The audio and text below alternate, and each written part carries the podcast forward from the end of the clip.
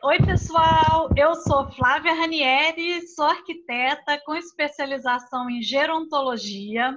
E hoje a gente tem um bate-papo muito legal que chama Eu escuto, só não entendo bem as palavras.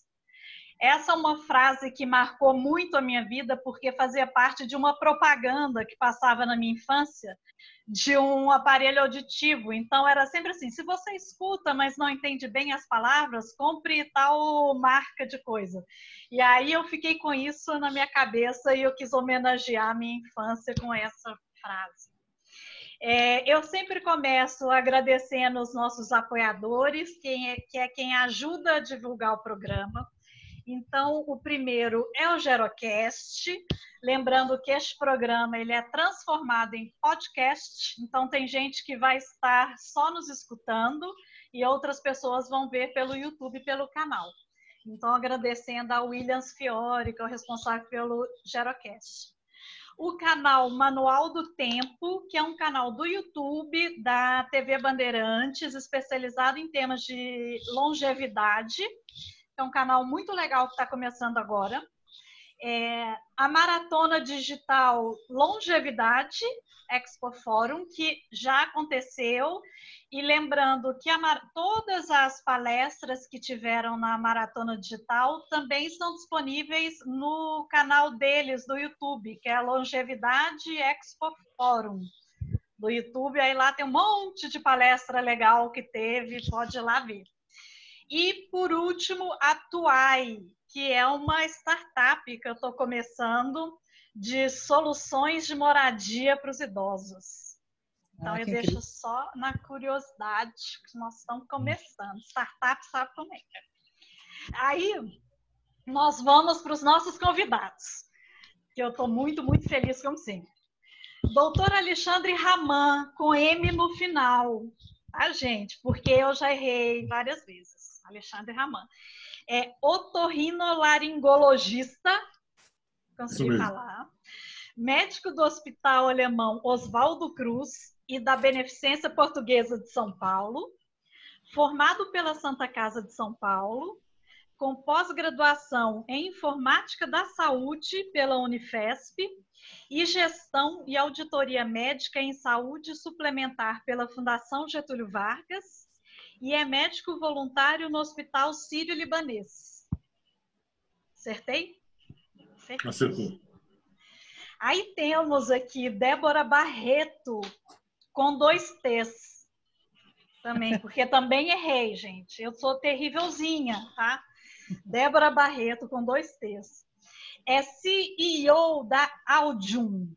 É arquiteta e urbanista pela Universidade Federal da Bahia mestre em Engenharia Ambiental Urbana na área de poluição sonora pela Escola Politécnica da Universidade Federal da Bahia, especialista em acústica nas construções pela Universidade Politécnica de Madrid, especialista em metodologia do ensino superior com ênfase em novas tecnologias pela Faculdade Batista Brasileira pertence à diretoria da SOBRAC, Sociedade Brasileira de Acústica, conselheira fundadora da Proacústica, Associação Brasileira para a Qualidade Acústica, professora e coordenadora dos cursos de pós-graduação Conforto Ambiental e Sustentabilidade e Projetos de Acústica e Iluminação, membro do Comitê Técnico de Estudos de Acústicas da ABNT, conselheira do CAL da Bahia, única profissional do Nordeste certificada nível fundamental 1 pela SOBRAC. Possui 20 anos de experiência em desenvolvimento de projetos acústicos e é uma palestrante profissional. Ufa!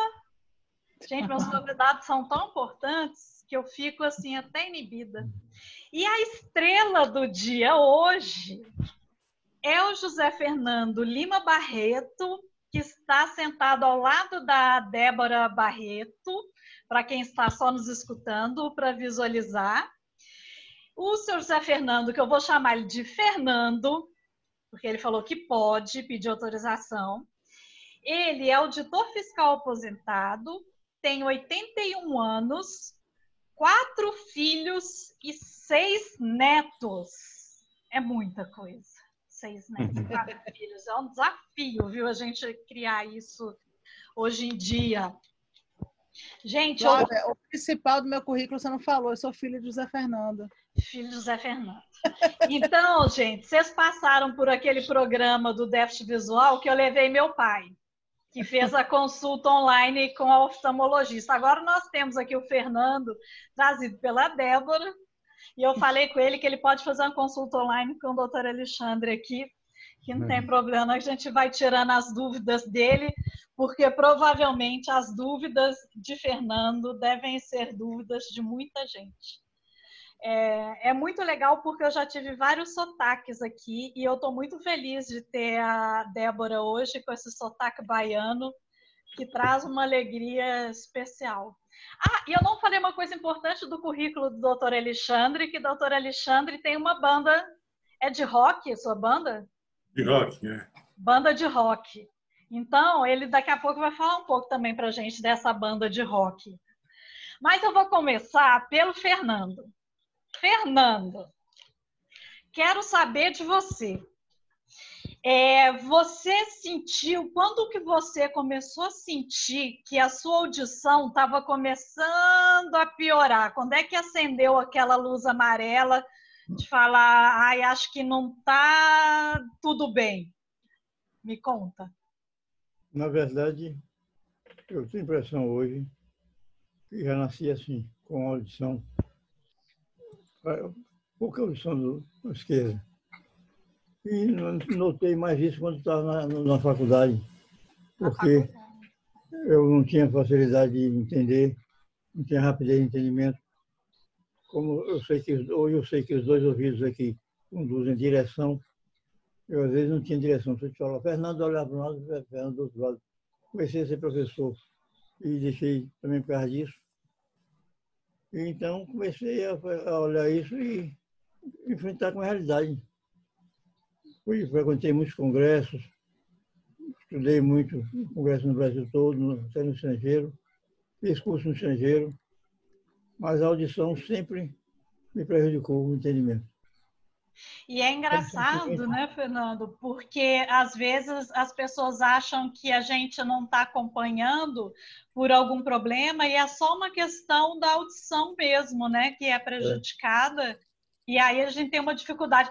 O senhor, é, é, é, senhor não, eu falei que eu ia chamar de você. Você sentava, quando percebeu isso na faculdade, aí você sentava lá na primeira fileira para tentar suprir isso de alguma forma? É, procurava ficar mais perto de quem liderava para poder entender mais. Ah, perto de alguém.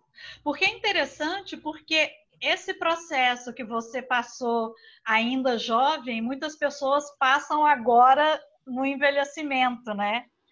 Então, você é, conseguiu ter muito mais tempo para se adaptar. Então, vai ser bom que você vai poder dar muita dica para quem está começando a ter problema de audição agora, né? E você vai poder falar. É, quando, por exemplo, você vai em festa de aniversário, que é aquela confusão de barulho, criança correndo, gritando, gente conversando do seu lado, música tocando ao mesmo tempo.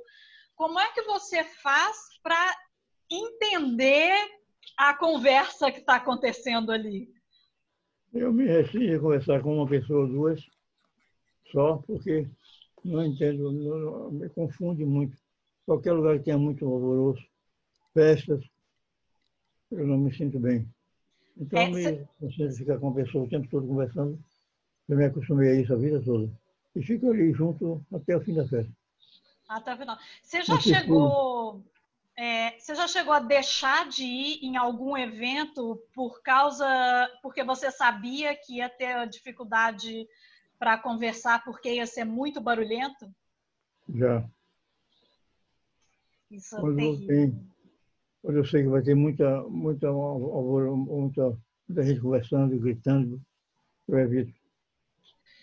Antes hoje... eu evitava e agora evito muito mais. Agora você evita muito mais. É. E você usa aparelho auditivo hoje em dia? Usando recentemente, há um ano. Há um ano. É. Mas antes, antes os médicos que me atendiam diziam que o aparelho não resolvia meu problema. Hum. Recentemente aqui apareceu um aparelho moderno alemão que é, tá me... mas eu uso também muito pouco, eu não uso direto não. Mas esse exame, esse aparelho me ajuda muito quando estou assim no, no, meio de zoada, de confusão, de gente, pessoas falando. De muita gente. Eu tenho uma pergunta para o senhor também, que é o seguinte: dizem que quando a gente tira o óculos, a gente fica mais surdo. É, porque é, a gente acaba compensando um pouco, às vezes, o, a dificuldade do entendimento, olhando para outra pessoa e vendo os gestos. A leitura labial. A, a leitura labial, né? É, o senhor percebeu que com é, déficit visual também, que acontece naturalmente ao longo da vida, né? É, isso acontecer, é, que isso também pre prejudica a sua audição quando você tira o óculos, por exemplo? O problema do é trouxe, eu trouxe outro problema. Eu tenho deficiência visual também. Então você é o nosso nasci, convidado perfeito. Eu nasci estrábico. Tá. Então, como é estrábico, muito, muito forte, eu é, enxerguei muito menos com uma, com uma, uma vista. Não desenvolveu muito uma vista. E aí, com 12 anos, eu fiz três cirurgias. Cirurgias na, na, na, vista, e com 18 anos eu fiz a outra que concisou. É, aí eu, a 18 anos fez, eu não entendi. Aos 18 anos? Aí ele fez uma última cirurgia e aí consertou. Essa ah, entendi. E aí, a partir dessa, eu reeduquei o meu, a minha postura. Minha vida de vida até 18 anos, depois de 18 anos. Eu tinha um problema visual e visual na vista direita e de, ouvir, de audição na vista esquerda, no ouvido esquerdo. Que legal. Eu, eu fui, o, Desculpa. Fui, é, fui, fui levantando aí, fui enfrentando a realidade e também me eduquei na época que o professor, era a época do professor falava, professor Dixon, o professor falava sozinho. Depois então veio a época que todos os alunos participaram aí, eu tive mais dificuldade, foi contar na faculdade.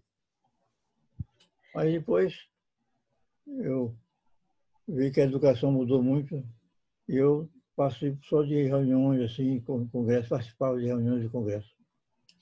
Então, o que eu... E também estudar, estudar. Eu me concentrava muito na leitura. Na leitura.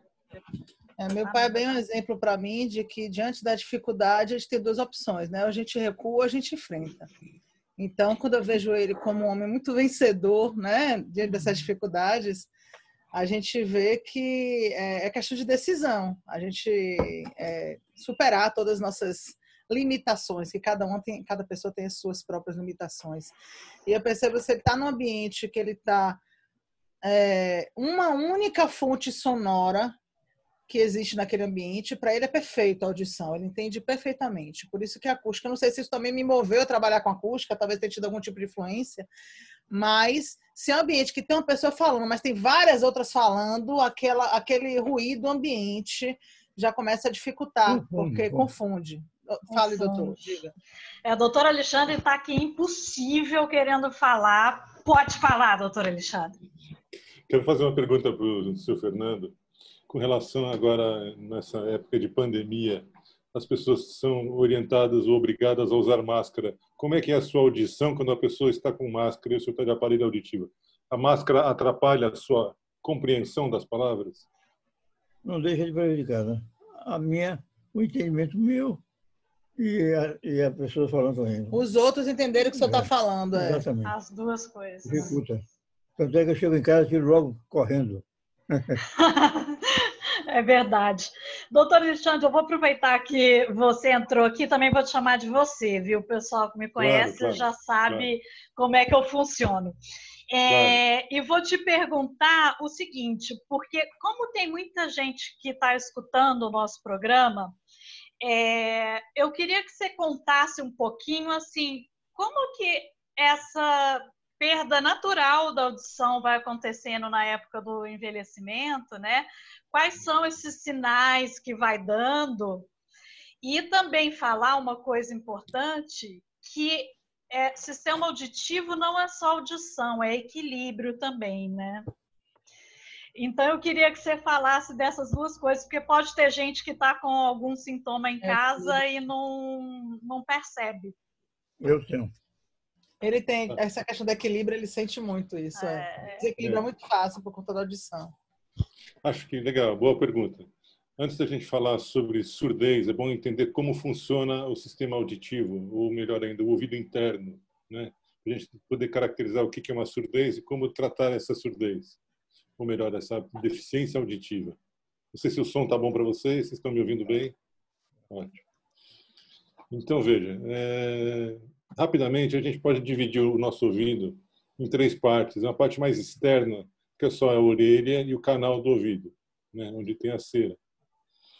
A parte média do ouvido, onde tem o tímpano e aqueles ossinhos, martelo, bigorna, estribo. E a parte interna, onde tem a cóclea e o labirinto e de lá sai um nervo que vai um nervo auditivo que vai lá para o cérebro, aquela parte de trás do cérebro.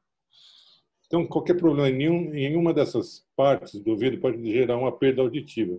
Se o problema é no ouvido externo, por exemplo, um acúmulo de cera, né?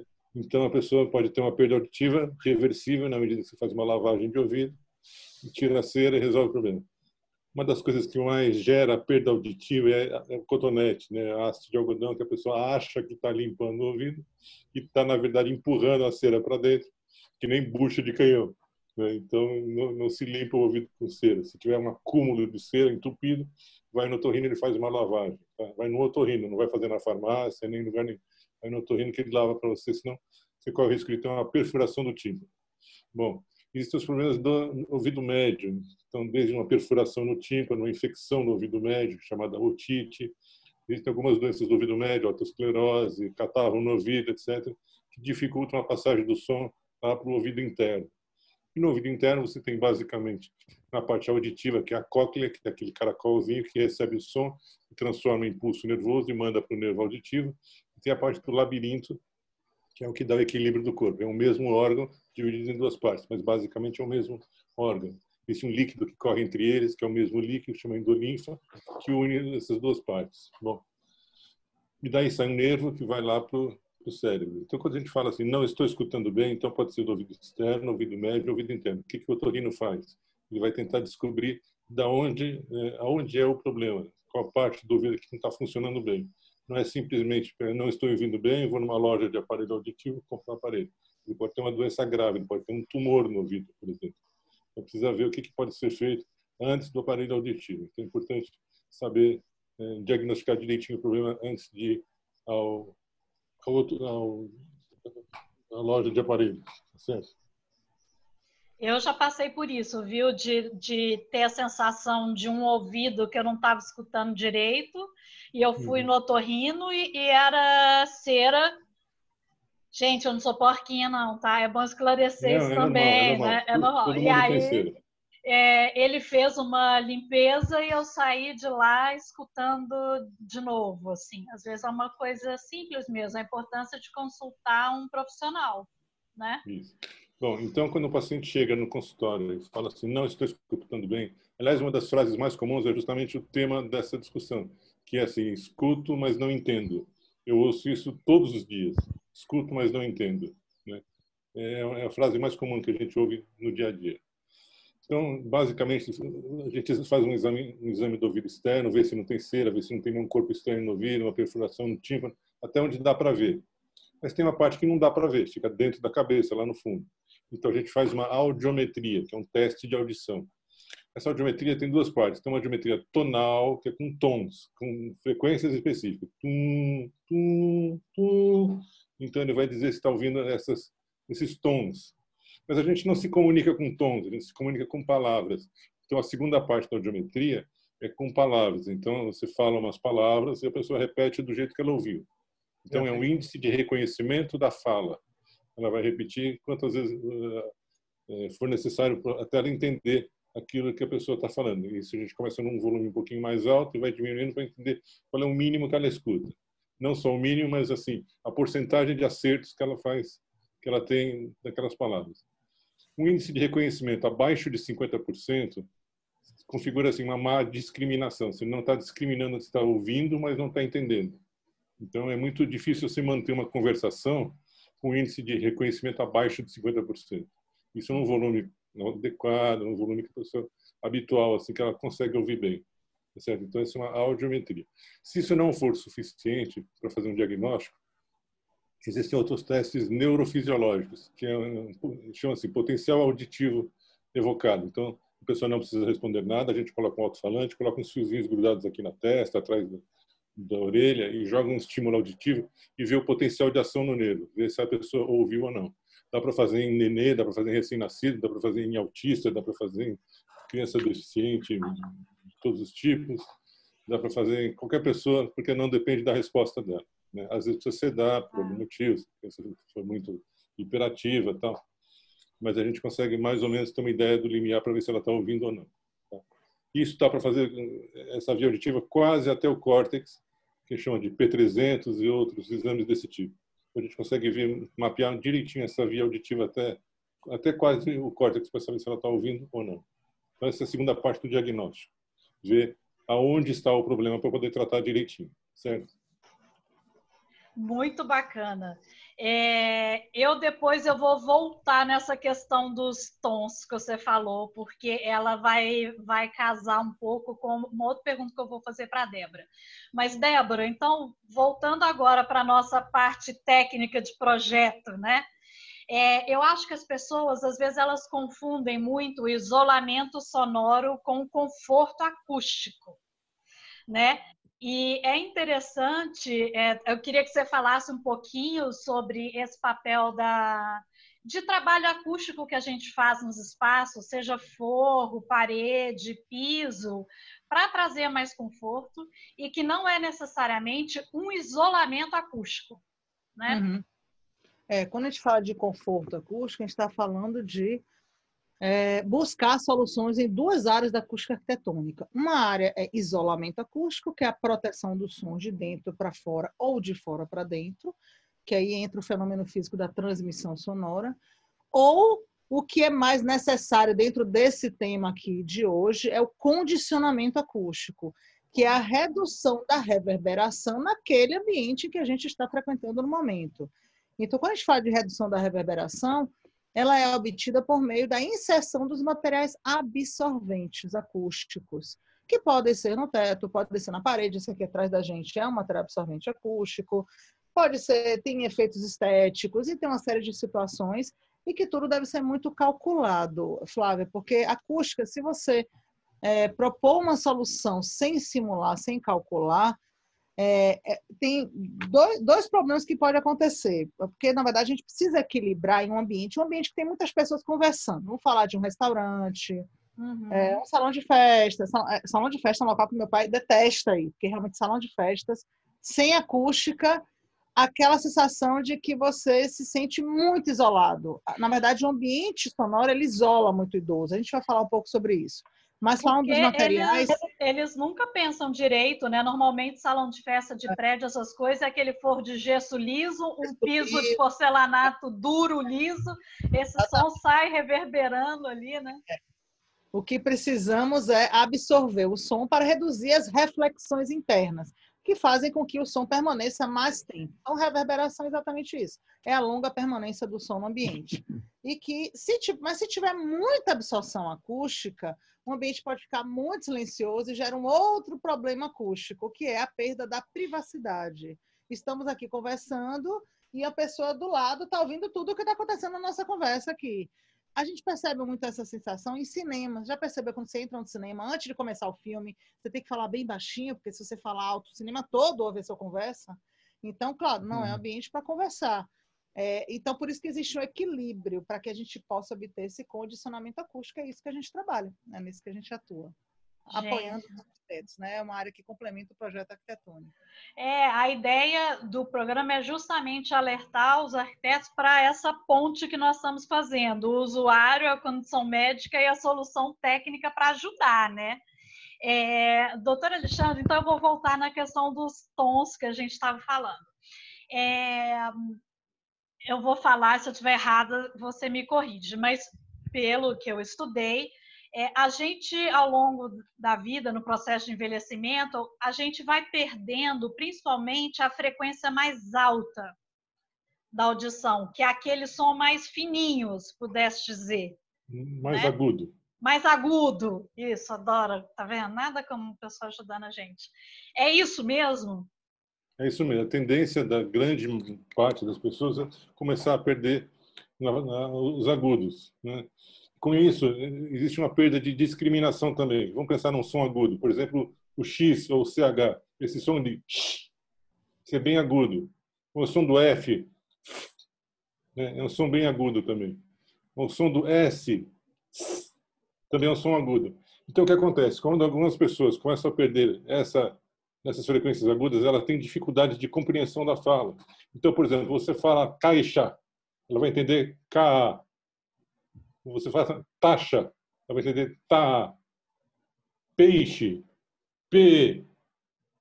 Faca, ela vai entender aca. Saco, aco. Dependendo da frase, isso não faz sentido para ela. Entendeu? Então, ela vai pedir para você repetir uma vez, duas vezes. Dificilmente ela vai pedir para você repetir mais do que duas vezes, por vergonha, por questão cultural, ela não vai pedir. Ela vai inventar uma resposta. O deficiente auditivo é muito bom para inventar respostas inespecíficas que ele vai sorrir, vai falar assim, é, então, pois é, que legal. É. Ele vai dar uma enrolada para não perguntar a terceira vez. Meu pai dá um sorrisinho, ele sorri, todo mundo acha que entendeu. Passa por cima. Então, se você me permite, deixa eu te contar uma historinha que aconteceu essa semana. Foi muito legal. Porque você já tinha me falado nisso antes, né? Eu falei, puta, essa aqui eu vou guardar para mostrar para a Flávia. Segunda-feira fui almoçar no restaurante, tá? E os garçons estavam super protegidos com uma máscara N95, daquela que fecha completamente e com face shield de acrílico, né? Eu conheço restaurante, conheço os garçons, normalmente eu vou lá peço a mesma coisa, então nem quero ver cardápio. Ele falou assim, olha, eu quero isso, isso, aquilo, isso aqui, assim, assim. Tá bom, beleza, tal. O cara entendeu, me trouxe, então mostrei direitinho. Aí acabei, você me traz a notinha, tal, né? Aí ele trouxe a nota, eu peguei o cartão, entreguei o cartão para ele. E só fazendo um parênteses, existe um hospital aqui em São Paulo, chamado Hospital Paulista, tá? Bom, Aí pedi a nota, não sei o que. Ele sabe que eu sou médico, que eu estou sempre lá, às vezes estou de avental, estou com crachá do, do, hospital. Aí entreguei o cartão para ele, ele falou assim, pelo menos eu entendi assim: Você vai para o Hospital Paulista? A pergunta não fez, não faz sentido naquele contexto que ele estava pagando a conta, né? Será que ele sabe que eu vou para o Eu não vou para o Hospital Paulista hoje. Aí não, não fez sentido. Aí eu falei, como? Você vai para o Hospital Paulista? De novo, ele repetiu pela segunda vez. Aqui, não é possível. Eu falei, me desculpe, eu não entendi o que você falou. Você vai para o Hospital Paulista? Três vezes. Eu falei, eu não vou perguntar de novo. Três vezes já chega, né? Você falou, aham, aham. Ele está me confundindo com alguém, sei lá. Aí eu falei, não, não, eu estou indo para o consultório agora. Ele olhou para mim, levantou, fez xixi. Tirou a máscara. Você quer nota fiscal paulista? Você quer nota fiscal? é uma... não, Olha, eu, eu, eu não entendi o que ele falou. É, Com aquela máscara assim, ah, é paulista? Ah, é paulista? Essa semana foi publicado... Paulista. Foi publicado... Teve o AL, o AL é. do hospital e o AL da nota fiscal juntou com o Paulista, Al com Paulista, eu juntei na minha cabeça, acho que tem Hospital Paulista, Al Paulista, nem pensei da nota fiscal paulista. Essa foi ótima. Essa semana foi publicado um artigo sobre eh, a perda da inteligibilidade da fala do uso Isso. de máscaras. Foi desenvolvido é, na Espanha. E eles testaram vários tipos de máscara. Só a máscara tipo tal, 3M, não sei o quê, a que tem a proteção com acrílico. E realmente essa a que tem a proteção chega a ter uma perda imensa de mais de 50% da inteligibilidade. Exatamente. É. A pessoa tem... então, aí, assim, resultado, a pessoa vai ter que falar mais alto, né, doutor? E vai acabar tendo as cordas vocais. Aí, aí é um problema. Isso. E essas máscaras, elas perdem, elas tiram um pouquinho do agudo também. O grave passa, ah. tum, tum, grave. Porque quando você fala, você vai para o Hospital Paulista, bum, bum, bum, bum, o Paulista, deu para entender mas a nota fiscal, no hospital, fiscal, eu não entendi. Eu escuto bem, eu tenho audiometria normal, né? É. Então, realmente, foi um, uma situação prática que eu vivi essa semana. Eu queria fazer muito pergunta, né? Uma observação bem curiosa disso. Hum. Não, desculpa, desculpa, doutor. Pode não, pode falar, Débora. Pode falar, pode falar, nós estamos ah, conversando. Não, sobre essa coisa das máscaras e que também tem um outro estudo. A gente está sempre com um grupo de estudo na áudio, né? Toda semana a gente para toda a equipe, faz um grupo de estudo e traz artigos e está sempre se atualizando. E uh, um outro estudo que a gente já tinha visto é que a importância agora, mais ainda, de você não falar alto, porque falar alto espalha vírus, porque você, é, na hora de falar, né, enfim, as gotículas, tudo isso. Então, a, a, a intenção, o objetivo realmente é direcionar, direcionar as pessoas para falarem cada vez mais baixo. Aí vem a importância ainda mais da acústica, porque quando não tem conforto acústico, a gente fala mais alto para se comunicar. Quando tem conforto, é como se a acústica ela educasse naturalmente as pessoas. Um ambiente com conforto acústico, você fala mais baixo. Aí eu fico pensando, ó, que contraditório, né? Eu acabei de falar que não precisa falar muito alto. Só que a gente está numa fase, todo mundo com essa zorra, essa máscara, não sei o quê. E aí todo mundo forçando a falar alto. Quando tirar a máscara, todo mundo acostumou a falar alto. Então vai ter que se reeducar a é. falar baixo. Ou seja, é, é uma questão de, de reeducação do, dobrada, né? Uma educação agora para falar alto, para se comunicar, depois para falar baixo, para você se educar. Então, depois para se educar. Gente, é tristeza. Eu, às vezes... Só para terminar a sua resposta, a, a perda de audição, em geral, começa nas frequências agudas, tá? Depois vai caminhando para as frequências médias e depois para, os graves. Agudo, eu já te falei que são esses sons S, X, F, S. Hum, depois vai a frequência da fala, que são as vogais A, E, I, O, U. Aí você já não consegue entender mais a palavra, você entende o som, mas não entende a palavra. Fica como se estivesse falando com uma pessoa de outro idioma. Hum, então, assim, quando você fala com uma pessoa de outro idioma, ela está falando o idioma dela numa intensidade normal, você está ouvindo, mas ela está falando em árabe, em alemão, em russo, em japonês, você não está entendendo o que ela está falando. Então, esse conceito é importante. Ouvir é uma coisa, entender é outra. A parte de ouvir é o ouvido. A parte de entender não é mais o ouvido, é o cérebro. Depois, se quiser, a gente fala mais sobre entender. É, é, exatamente esse comentário que eu ia fazer. Ô, Fernando, você pode interromper a gente também e falar, tá? Se quiser. É, que a sensação que eu tenho. Levanta a mão, pai, quando você quiser. É, se quiser. Fala, fala baixinho, aí às vezes a gente não ouve. É, é, que a gente tem a sensação, eu tenho a sensação de que é como se a gente estivesse aprendendo uma língua estrangeira. Sabe aquele negócio que você sabe algumas palavras, mas você não sabe tudo? Então você está escutando a pessoa falar, você tenta entender pelo contexto, né? Então você capta algumas palavras, o Fernando está concordando. E aí a gente tenta colocar uma lógica naquilo ali, né? É, e, e, uma outra coisa também, como a gente está falando de perda audição na etapa do envelhecimento, as pessoas, a gente luta muito para que a gente não infantilize o idoso, né? É, o idoso, um ser adulto, com história, com respeito e tudo mais. E aí sempre tem aquelas pessoas que, na melhor das intenções, né, chega, que coisinha mais bobinha que não tem que parar de coisa. Com aquela vozinha bem fininha, falando com o idoso, e ele não vai entender nada, né, doutor Alexandre? Agora que não vai se comunicar. É, porque é mais agudo. Ele justamente tem uma perda em agudo, você vai falar em agudo aí que não vai entender nada. É. Uma coisa muito comum, deixa eu só completar. É assim, quando você vê que a pessoa não precisa ser idoso, usa um aparelho auditivo, a tendência da grande maioria das pessoas é falar alto com ele. Bom, ele não escuta bem, então vou falar alto. Viu, seu Fernando, não precisa falar alto. Se ele já está com um aparelho auditivo, você não precisa falar alto com ele. E é uma tendência natural das pessoas falarem alto, em volume mais intenso, com pessoas que usam aparelho. Não precisa. Atrapalha mais ainda, amplifica é. muito, a pessoa se assusta. Né? Porque o aparelho faz com que amplifique aquele som, então já está Não alto, precisa falar alto. É, mais alto também. É, agora, eu tenho uma dúvida que pode ir tanto para o Fernando quanto para o doutor Alexandre também. O meu pai, ele recentemente colocou, começou a usar um aparelho auditivo. É, e aí a reclamação demora um tempo também para ajustar o aparelho, né? Isso é importante falar para não desistir logo Sim. no início. Olha o Fernando concordando. É, uma coisa é que o nosso ouvido ele consegue diferenciar é melhor o som que está mais longe do que está mais perto. E uma coisa que ele reclamou quando ele colocou o aparelho auditivo era que os sons pareciam todos iguais, assim, parecia que estava tudo nivelado. Eu não sei se o Fernando chegou a passar por isso, do, de mesmo quando ele começou a usar o aparelho, se ele teve essa confusão sonora. Se você sentiu isso, Fernando, ou não? Não. É porque ele já é calejado.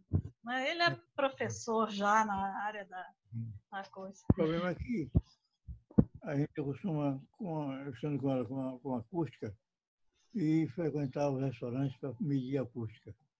E quando depois que bota a acústica, a gente volta lá, está diferente. A gente acostuma com som bom e com som ruim. Então, nessas medições, às vezes vai na igreja, a igreja antes de ter, de ter a preparação do som, é diferente da igreja depois de preparar o som. Então a gente acostuma já ter uma experiência de, de observação sobre isso. É.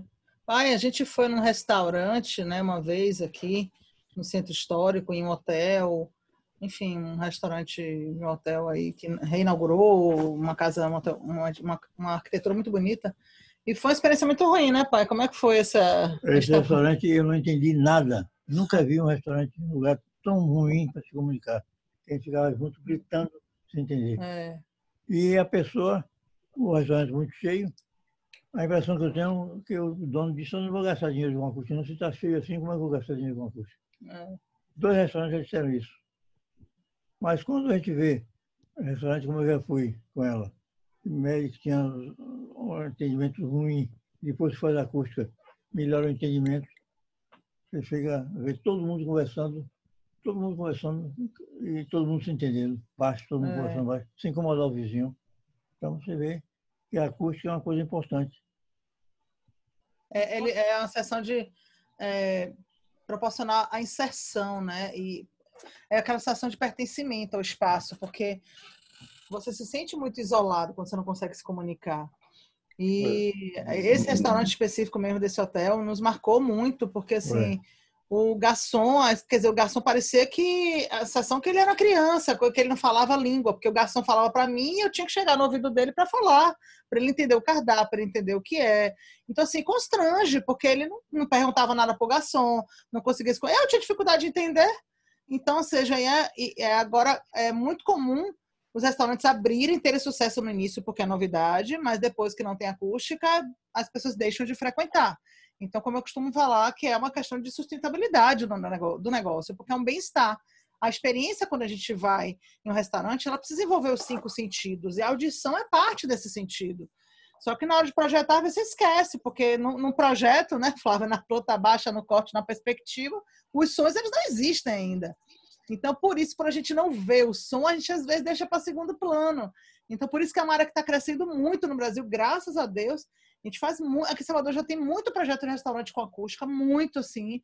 É, vários hotéis também mais recentes. E a gente está entrando muito na área de clínicas, consultórios, hospitais, escolas. Então, assim, é um universo muito grande, escritórios, né? Porque influencia na nossa produtividade, influencia na nossa saúde e influencia diretamente no nosso comportamento. Nosso comportamento, desde a criança, ela grita para se comunicar, até o idoso, que, como não vai gritar, ele se isola.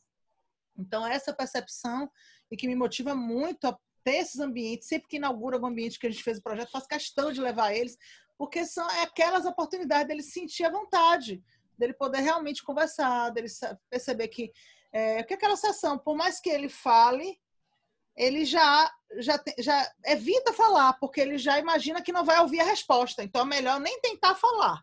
Então, nem me comunico, né, pai? Melhor ficar na minha, porque eu vou falar, não vou ouvir a resposta, a conversa vai morrer ali. Então, como ele falou, naquelas festas ele só conversa com quem está do lado. O ambiente barulhento tem que sentar alguém do lado dele, muito próximo. E do lado direito. É, e do lado direito, que é o lado direito, é. melhor. É. É... Então, essa de pertencimento é, é, muito séria a nossa responsabilidade, né, Flávio? Diante da, do processo de projetar. Muito. Não é, é, supérfluo, não é chique, sofisticado. Realmente é não. essencial funcional. Só antes de passar a palavra ao doutor Alexandre, falar que é, a gente começou a perceber a perda de audição do meu pai justamente em restaurantes, porque a gente começava a perceber que em momento da conversa ele já não estava mais participando e ficava mexendo no celular e distraído. E aí, quando a gente ia perguntar, ele falava: "Quê? Quê?" E aí é, era isso. Doutor Alexandre, diga. Tem dois aspectos importantes para falar. Primeiro, com relação à acústica. Existe uma relação muito grande entre acústica e privacidade.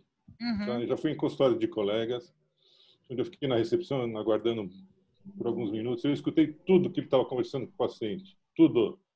Eu fiquei constrangido por saber que o paciente vai sair da sala, vai olhar para mim vai saber que eu escutei tudo que eles falaram. É, por isso que a gente está então, fazendo. Assim, aí é isolamento acústico, aquilo que eu falei no início, isolamento. Exatamente. Imagina então, se você fosse fazer uma terapia, você já já estava tenso, né? Porque quando você fosse lá, alguém ia ouvir você, né? Desculpa, Exatamente. Não, é. Pode ser qualquer especialidade. É, Algumas são mais constrangedoras do que outras. É, é. Então, acho que existe um. Eu dou uma dica para vocês: existe um mercado importante de acústica de consultório, de clínica e de hospital com relação à privacidade, entendeu? Porque isso é uma coisa legal, está na lei, é, é, importante ter privacidade, é obrigatório ter privacidade. É. Então é importante fazer testes acústicos. Tem alguém falando de um, um lado, fecha-se a porta, alguém vai com um decibelímetro do outro lado para saber se está ouvindo, se não está ouvindo, se é possível reconhecer o que está sendo conversado ou não. Porque isso é a questão da privacidade é muito importante. Tá? Outra coisa que eu queria falar é com relação a aparelhos auditivos. Algumas usam, algumas pessoas usam a expressão prótese auditiva eu não concordo com a expressão prótese auditiva. Prótese significa alguma coisa que está substituindo alguma outra coisa. Então, uma prótese de quadril, ela substitui o quadril que você perdeu. A prótese de joelho, ela substitui, você tira o joelho fora e coloca outro joelho. Você perfurou o olho, teve algum problema no olho, teve que tirar o olho, botou uma prótese de vidro, é uma prótese. Não, aquilo que você coloca no vidro não é uma prótese. Tá? Ela não vai substituir o seu ouvido. Então, quando você tem o conceito de que você está colocando uma prótese de ouvido, intuitivamente você vai pensar, vai substituir a minha audição isso aqui, mas não vai. Então, o nome correto é um aparelho de amplificação sonora individual. É um aparelho de amplificação sonora da pessoa, individual. Tá? Então, evitem falar a palavra prótese auditiva para não dar esse conceito de que vai substituir a sua audição, tá bom? Depois a gente fala mais sobre o aparelho. É, eu tenho uma pergunta para a Débora. É, a gente fala também, dá para a gente usar o som para camuflar outro som? Dá sim, isso é um efeito chamado mascaramento sonoro. O mascaramento sonoro ele consegue ser obtido com sons que são ah, contínuos, constantes. Então, esse som que é constante, é, ele consegue fazer com que aqueles outros. Na verdade, esse som ele precisa superar aqueles outros sons de forma que você não entenda, porque a gente não escolhe o que ouvir, né? Eu, eu, uma vez eu escrevi até um artigo sobre essa questão da liberdade, né? A gente fala tanto de ser livre, mas a gente não tem liberdade de ouvir o que a gente quer, né? Porque eu vou para praia, eu quero ouvir o som da onda do mar, mas muitas vezes eu chego lá e tá um cara com uma caixa de som, com um som de um tipo de música que pode não me agradar, e eu não consigo ouvir a som da onda do mar, que é o que eu queria ouvir. Mas, enfim, por conta disso, é, esse mascaramento faz com que aquele você fique aquele burburinho, você vê que tem é muito muito comum em escritórios, tá? Escritório, aquele escritório co-work, open plan, tá crescendo muito isso, porque as pessoas estão conversando, aquela conversa ali não tem a ver com a sua atividade laboral, então e aí, se você ouvir, você já perdeu a conexão. Tem um estudo que comprova que a nossa produtividade chega a cair 40% se a gente trabalha em ambiente com desconforto acústico. É isso mesmo, 40%. Você trabalhou 10 horas, produziu 6. E o outro estudo relacionou isso em termos de dólar, estudo feito até nos Estados Unidos. Quanto é que você está, quanto é que está custando para a empresa você manter os profissionais com essa perda da produtividade? Então, o mascaramento faz com que você não entenda o que os colegas estão falando. Então, você consegue se concentrar mais naquele som. Olha o mascaramento de som aqui, ó. Não, aí o som intrusivo. Intrusivo. Aí tem um outro efeito de mascaramento que é muito usado em ruído em, na acústica urbana, que é, por exemplo, você projeta uma praça próxima de uma avenida de tráfego intenso, próxima de uma ponte que tem carros passando muito. E foi um trabalho recente feito até em Portugal, muito interessante, em Lisboa, que é, aí você no projeto, né, você, o arquiteto coloca crianças brincando, as pessoas fazendo piquenique e tal. Você sonha que aquela praça vai ser usada daquele jeito. A praça inaugura, ela vira um ambiente de passagem, porque por conta do ruído urbano, não, ninguém consegue ficar num ambiente que é desagradável. Então foi feita uma intervenção que é, que é uma intervenção com mascaramento sonoro para alterar a paisagem sonora daquele ambiente, nesse caso com sons de animais, pássaros, é, alguns sons de água. E aí você já passou a ouvir muito pouco o som daqueles carros e você ouve constantemente aqueles sons, aquelas caixinhas de som escondidas, devidamente disfarçadas. As pessoas passaram a ocupar essa praça por conta disso. Então, a gente não tem noção de como o ambiente sonoro impacta o nosso comportamento. É, é incrível, sem, sem perceber, assim, é uma coisa que é muito natural. A doutora Alexandre quer falar. Eu vou deixar no mudo enquanto o cachorro late. Vai, doutora vou pegar, teu, vou pegar o teu gancho do mascaramento e abordar um outro assunto que é muito mais comum do que a gente imagina, que é paciente com zumbido no ouvido. Ah, é. Zumbido, chiado, cada um zoeira, cada um tem um nome, né? É. Mas basicamente aqui em São Paulo a gente chama de zumbido, barulho, chiado, etc. E um, tem vários tipos de tratamento. Bom, tem mais de 3 mil causas de zumbido. A dificuldade do zumbido é que a gente não escuta o zumbido que o paciente está escutando. É diferente de uma manchinha na pele. minha, essa manchinha na pele nasceu isso aqui ontem. Estou com uma manchinha aqui, nasceu uma espinha aqui. Você vê aquilo que ele está falando. Né? É um sinal. O zumbido é um sintoma que o paciente te conta e você tem que acreditar no zumbido dele. Porque você não está vendo. O zumbido não dá para você medir. Né? Não dá para você quantificar ele fala e você tem que acreditar. E aí você vai tentar cercar o zumbido de alguma forma, ou através de exames de sangue, de audiometria, de potencial evocado, tomografia, ressonância, vai tentar ver a possível origem do sintoma.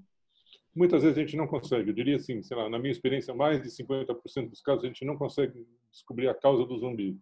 E aí tenta um remedinho, tenta outro, tenta... mais de 20 tipos de remédio diferentes para zumbido. Aí o raciocínio é o seguinte, você tem 20 remédios para zumbido, é porque nenhum deles é bom. Se tivesse um bom, não tinha 20. É. É? Mas doutor, quando tem zumbido, já é o início da perda auditiva. Eu posso afirmar isso? Tem, tem pessoas que têm zumbido e não têm perda auditiva.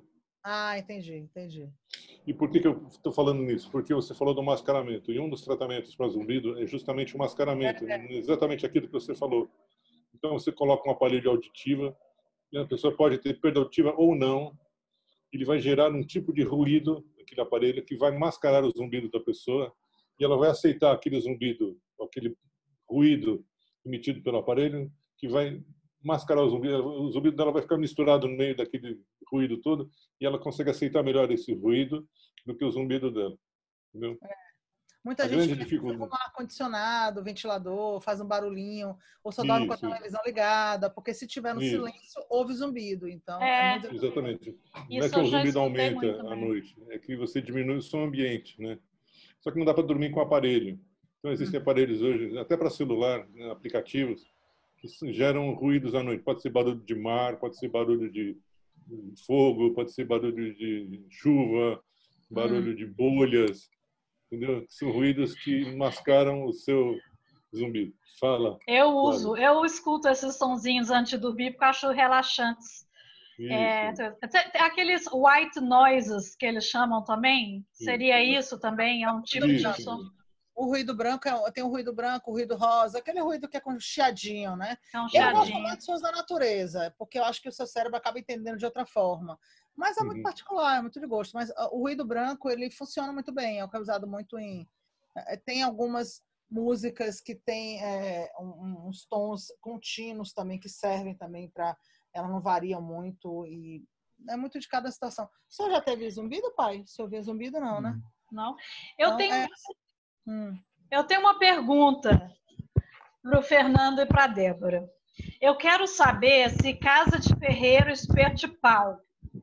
Então, assim, seu Fernando, você tem uma filha que é especialista em acústica. Ela fez alguma adaptação na sua casa para te ajudar com problemas auditivos? Porque ela especializou exatamente quando ela saiu para se casar. Tem 20 anos fora. Então, é o tempo que piorou mais. E eu pergunto, eu vou lá, eu pergunto assim, pai, essa janela não tem muito ruído da rua. Ele não reclama, porque na verdade acho que não chega tão intenso para ele como chega para mim, né? Então, o ruído do ar-condicionado da casa dele mesmo, eu acho muito barulhento. Eu não consigo dormir com aquele ar-condicionado. Ele acha maravilhoso aquele som daquele ar-condicionado, não se incomoda. Ele não é de, de perceber, de se incomodar tanto com o ruído. Talvez pela perda auditiva, esse ruído chega mais amenizado para ele, né? Então, já, já perguntei se queria fazer o ruído, o ruído da rua. Ele não, ele tá, tá Talvez, é tranquilo. porque eu vejo muito idoso reclamar tudo. Eu Não É. reclamo nada. É, ele não reclama se vai reclamar, precisa me incomodar. Não me incomoda. É. Eu moro no décimo andar, não estou. É, No décimo andar. O, o senhor escuta muito alto a televisão? escuta. Não, Eu é tô, porque eu de fora, antes de entrar, eu já assisto o jornal todo, do lado de fora. pergunto porque meu pai recebeu uma reclamação do vizinho de cima por causa do da altura da televisão e aí a gente e aí sabe o que que era? A, o- a televisão dele tinha aquelas caixas de subwoofer não sei o que e tal. Ele desconectou essas caixas extras deixou só a televisão e o vizinho parou de reclamar. Além de fechar a janela também para o som não subir para o vizinho Esse trabalho a gente faz muito de orientação técnica, que aí é uma visita para a residência, identifica o problema, ou visita técnica presencial ou virtual, estou fazendo no Brasil todo, e aí eu calculo a solução acústica. Assim como essa questão de privacidade que, que o doutor falou, eu não quis interromper, é, é, é muito, é, realmente, extremamente necessária, é uma área que está crescendo muito, a gente fez uma clínica que inaugurou há pouco tempo em Salvador, uma clínica de oncologia, com vários consultórios nessa clínica, e aí houve toda uma preocupação, realmente, do isolamento acústico em todos os consultórios e condicionamento acústico na sala de espera, na recepção, nesses ambientes. Então, está crescendo muito. A gente tem ah, muitos cursos na áudio, a gente ministra mais de 20 temas de cursos diferentes, que temos quatro professores na empresa, não apenas eu. E um dos temas de cursos é acústica de clínicas consultórios de hospitais. É um curso de quatro horas. Esse ano teve, eu não convidei Flávia, porque foi antes da gente se conhecer, senão ela teria sido convidada, feito esse curso. Mas é, eu vou no é, esse, próximo é, esse, agora é online, agora facilita, né? Porque agora o curso está online. É. Mas é isso, porque é, essa área cresce muito. o doutor Alexandre queria falar Quero falar duas coisas importantes. Primeiro, o que tem de aparelho auditivo no criado mudo das pessoas é impressionante. Né? Porque as pessoas tentam adaptar o aparelho, não conseguem, tira e não vou usar esse negócio porque não está funcionando. Primeira coisa, o criado é mudo e não é surdo, então não tem que usar aparelho auditivo no criado mudo. Ele só não fala, mas ele escuta bem. Então, não, é lugar de botar aparelho no criado mudo. Tá? Então, por que, que acontece isso? Porque as pessoas não se adaptam direito ao aparelho auditivo. Não é uma coisa que você coloca e sai andando. Precisa de um treinamento, precisa de uma adaptação. Né? Outra coisa, existem aparelhos de várias qualidades. Tem de baixa qualidade, média qualidade e alta qualidade.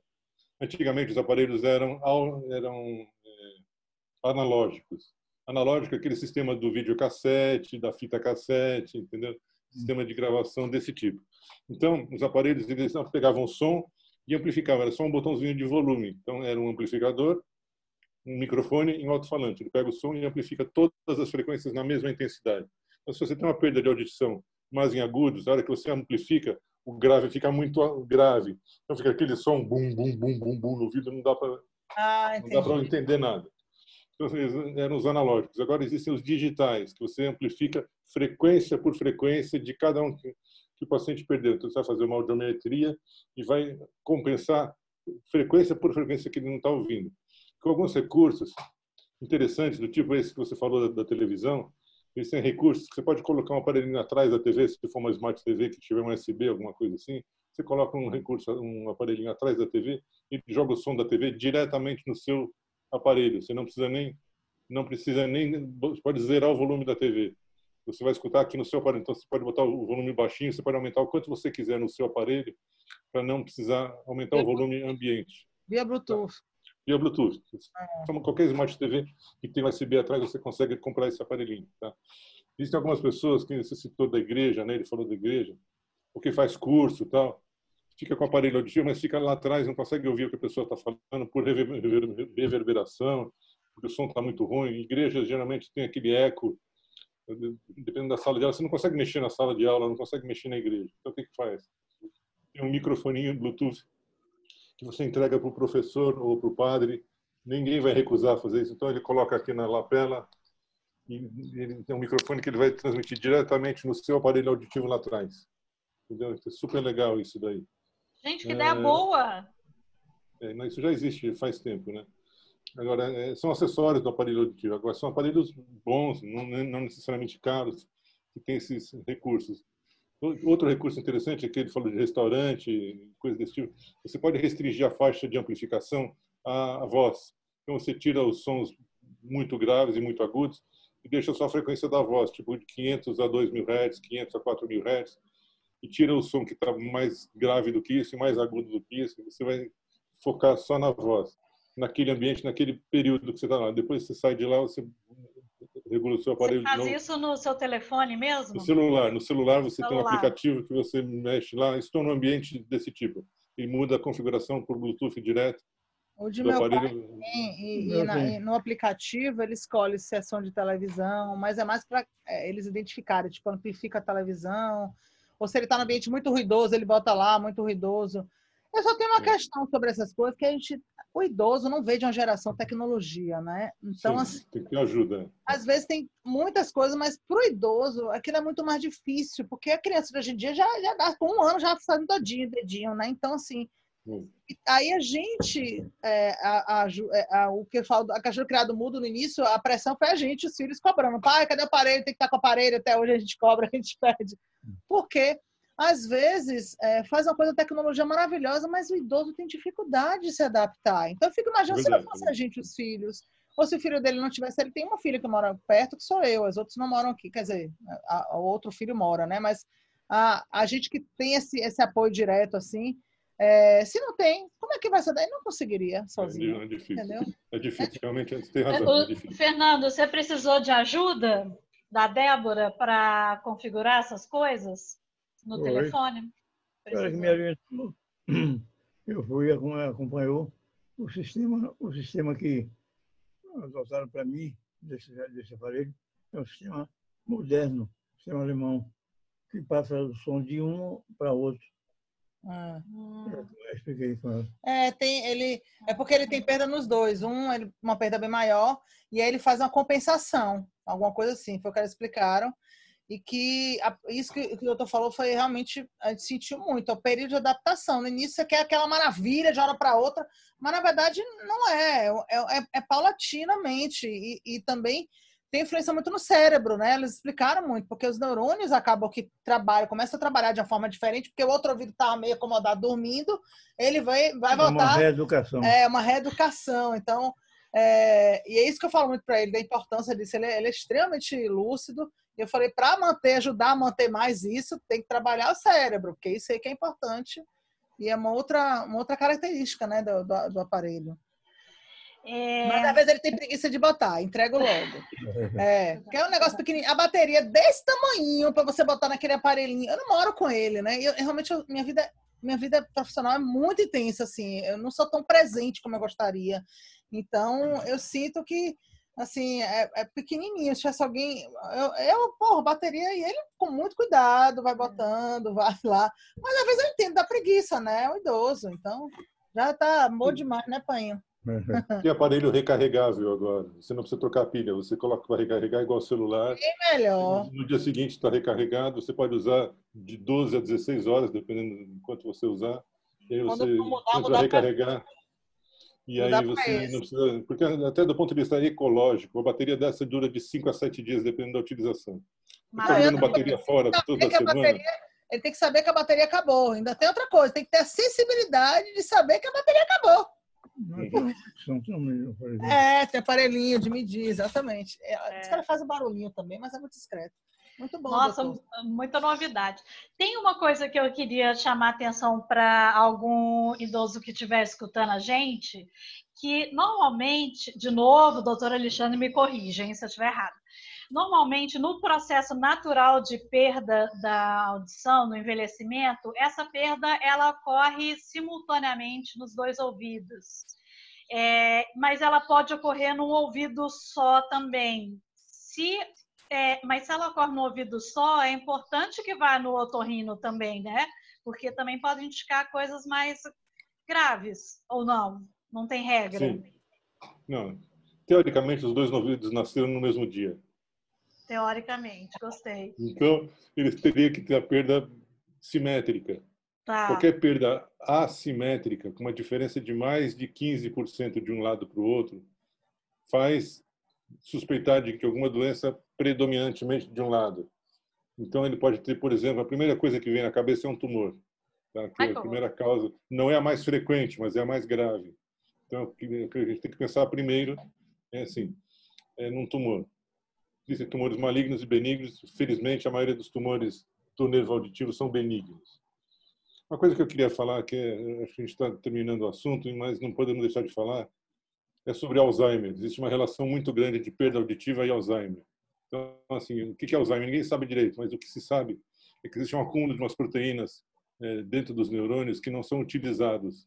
Então, assim, se você não, se você tem uma perda auditiva e não põe aparelho, o que acontece? Aqueles neurônios do córtex cerebral lá, lá atrás, eles não são estimulados e começam a acumular umas proteínas estranhas lá dentro. Isso vai causando degeneração da parte auditiva e depois a parte cognitiva e a coisa vai piorando, vai piorando, vai piorando, o Alzheimer vai piorando. Então, assim, mesmo que a discriminação vocal não seja adequada, continua entendendo 50% do que é falado, é importante botar o aparelho porque ele vai pegar a pista visual, a pista bucal, você vai falar se é um pá, se é um tá, é diferente. Ele pode não entender se é um P ou se é um T, mas ele vai olhar para sua boca e vai saber se é um... Mesmo se ele não ouvir, entendeu? Então, é, é importante estimular essa via auditiva central porque vários estudos feitos nos Estados Unidos, tanto no John Hopkins, Baltimore, na Austrália, na Inglaterra, em Cambridge, mostraram que pessoas que, que têm perda auditiva não tratada, elas desenvolveram Alzheimer mais precoce do que as que foram tratadas. Então, é importante usar aparelho, mas eu não escuto direito, tudo bem. Mesmo que você não escute 100%, se você ouvir 70%, 80%, 60%, não importa. Você tem que manter essa via auditiva permeável e sempre estimulada, entendeu? porque a chance de desenvolver um Alzheimer eh, acaba sendo muito maior. E Alzheimer vem junto com o quê? Com solidão, vem com depressão, vem com isolamento social. Então, ou seja, acaba piorando mais ainda a situação do idoso, que já é frágil. Então, assim, é importante usar o aparelho, nem que seja para manter a estimulação auditiva central, tá bom? Oh, muito obrigada, doutor. Débora explicação... quer falar, eu vou só avisar que nós estamos chegando no fim do nosso programa. Então, diga, Débora, e eu entro de novo. Vá lá. É que é muito boa a explicação que a gente tinha ouvido já dos fonoaudiólogos, né, pai? Mas a explicação, enfim, bem mais científica e agora a gente entendeu. Bom que motivou mais ainda é não ter preguiça de botar aparelho todo dia. e não só. Às vezes ele fica uns dias sem botar e quando eu vou lá almoçar lá, tá, minha mãe fala, ele botou aparelho porque você vem aqui. Então, não é para ser quando eu vou aqui, é para ser usar sempre. E é lúcido até demais. Às vezes, às vezes, às vezes você acha que ele não ouve bem, às vezes ele tá ouvindo e a gente até brinca que é, é a, a, escuta seletiva. É, sabe? audição seletiva. Posso que o seu Fernando faz isso. Porque às vezes a gente está numa conversa, assim, daqui a pouco ele faz o um comentário. Você está entendendo? Estou entendendo que está participando de tudo. Como eu falei, se o ambiente fosse silencioso, mas se tiver um tratamento acústico, ele, ele interage perfeitamente. Agora, vai para um ambiente ruidoso, muita gente conversando. A gente foi para um restaurante recentemente que tinha acústica. Ele contou, lembrou da história de vida dele, da infância, contou coisas que eu não sabia. Ficou à tua vontade. Você acha que você ia se comportar daquele jeito se fosse um local barulhento? Pai, não ia. Uhum. Quando eu falo de comportamento, é comportamento.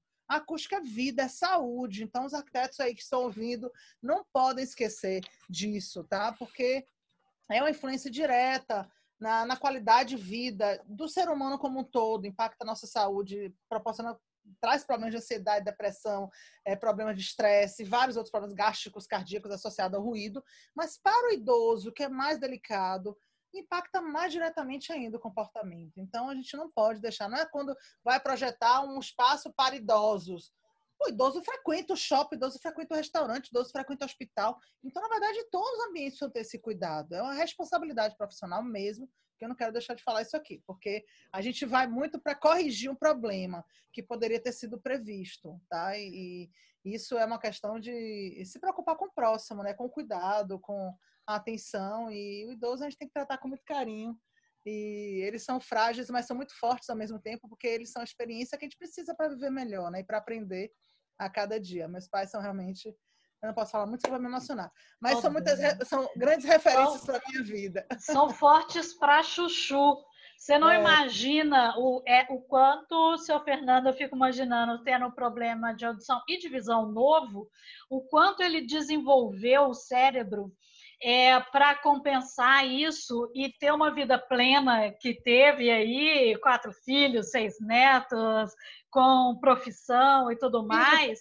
Livro, publicado, que ele tem um é... livro é, demais. Ó, é de inteligência. O negócio é o seguinte: antes de eu encerrar, eu vou fazer o seguinte: eu vou falar de novo os nossos apoiadores. Então, enquanto eu estou falando, vocês vão precisar pensar, isso inclui seu Fernando também, em uma dica para quem estiver nos escutando. Então, pensem em alguma dica que a gente possa dar para eles para melhorar essa qualidade de vida. Então, vamos lá. Nossos apoiadores. Gerocast, lembrando que este episódio vai ser transformado em podcast, então vai poder escutar em qualquer lugar.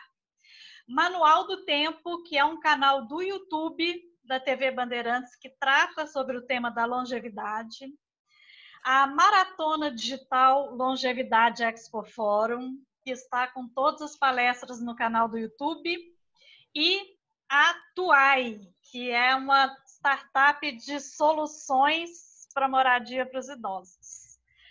Então, nós vamos voltar para as dicas para encerrar. Quem quer começar com dica? Eu posso começar. É, a, a, falta do conforto acústico emburrece as pessoas. Ambientes ruidosos fazem com que a gente realmente é, não desenvolva muito o nosso sistema cognitivo como um todo. Então, a minha dica é, exija conforto acústico nos ambientes que você está, ou se você não pode exigir, escolha ir para ambientes que têm conforto acústico e reclame, sempre comente da importância. Chama o garçom, chama o gerente, é, chama alguém daquela clínica, comenta, porque se todo mundo fizer isso, é um processo de transformação. Você vai se sentir mal e, e não fala nada, ninguém vai saber. Então, minha dica é escolha ambiente com conforto acústico, acústico, porque acústica é vida.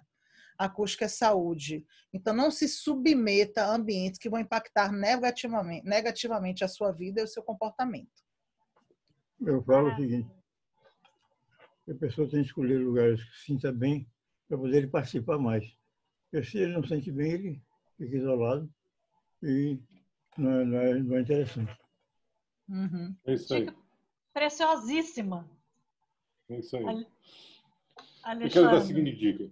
dica a gente está falando muito de idoso porque é o seu tema de gerontologia, etc. Mas assim, a, a perda de audição, a surdez não é uma coisa exclusiva de idosos. Não. Está tendo muitas crianças com perda auditiva, algumas congênitas, né, já nascem assim, e outras que foram adquiridas já na primeira infância. Existem doenças genéticas para isso.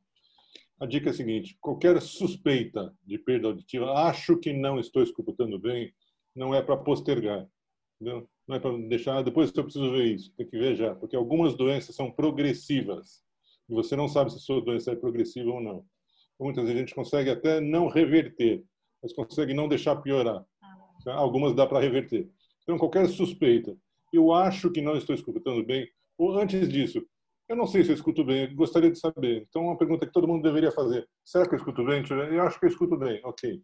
Eu não sei se eu escuto bem, já gerou uma dúvida, então vai ver isso. Procure um clorino, faça uma audiometria, vai ver o que está acontecendo. Ah, fiz lá de audiometria normal, perfeito, ótimo, maravilha. Ah, deu uma perdinha de audição. Por que será que eu tenho essa perdinha? Vai fazer exame, não sei o quê. Vai descobrir que tem alguma coisa que vai piorar daqui a 5, 10 anos. Então, começar a ver isso já.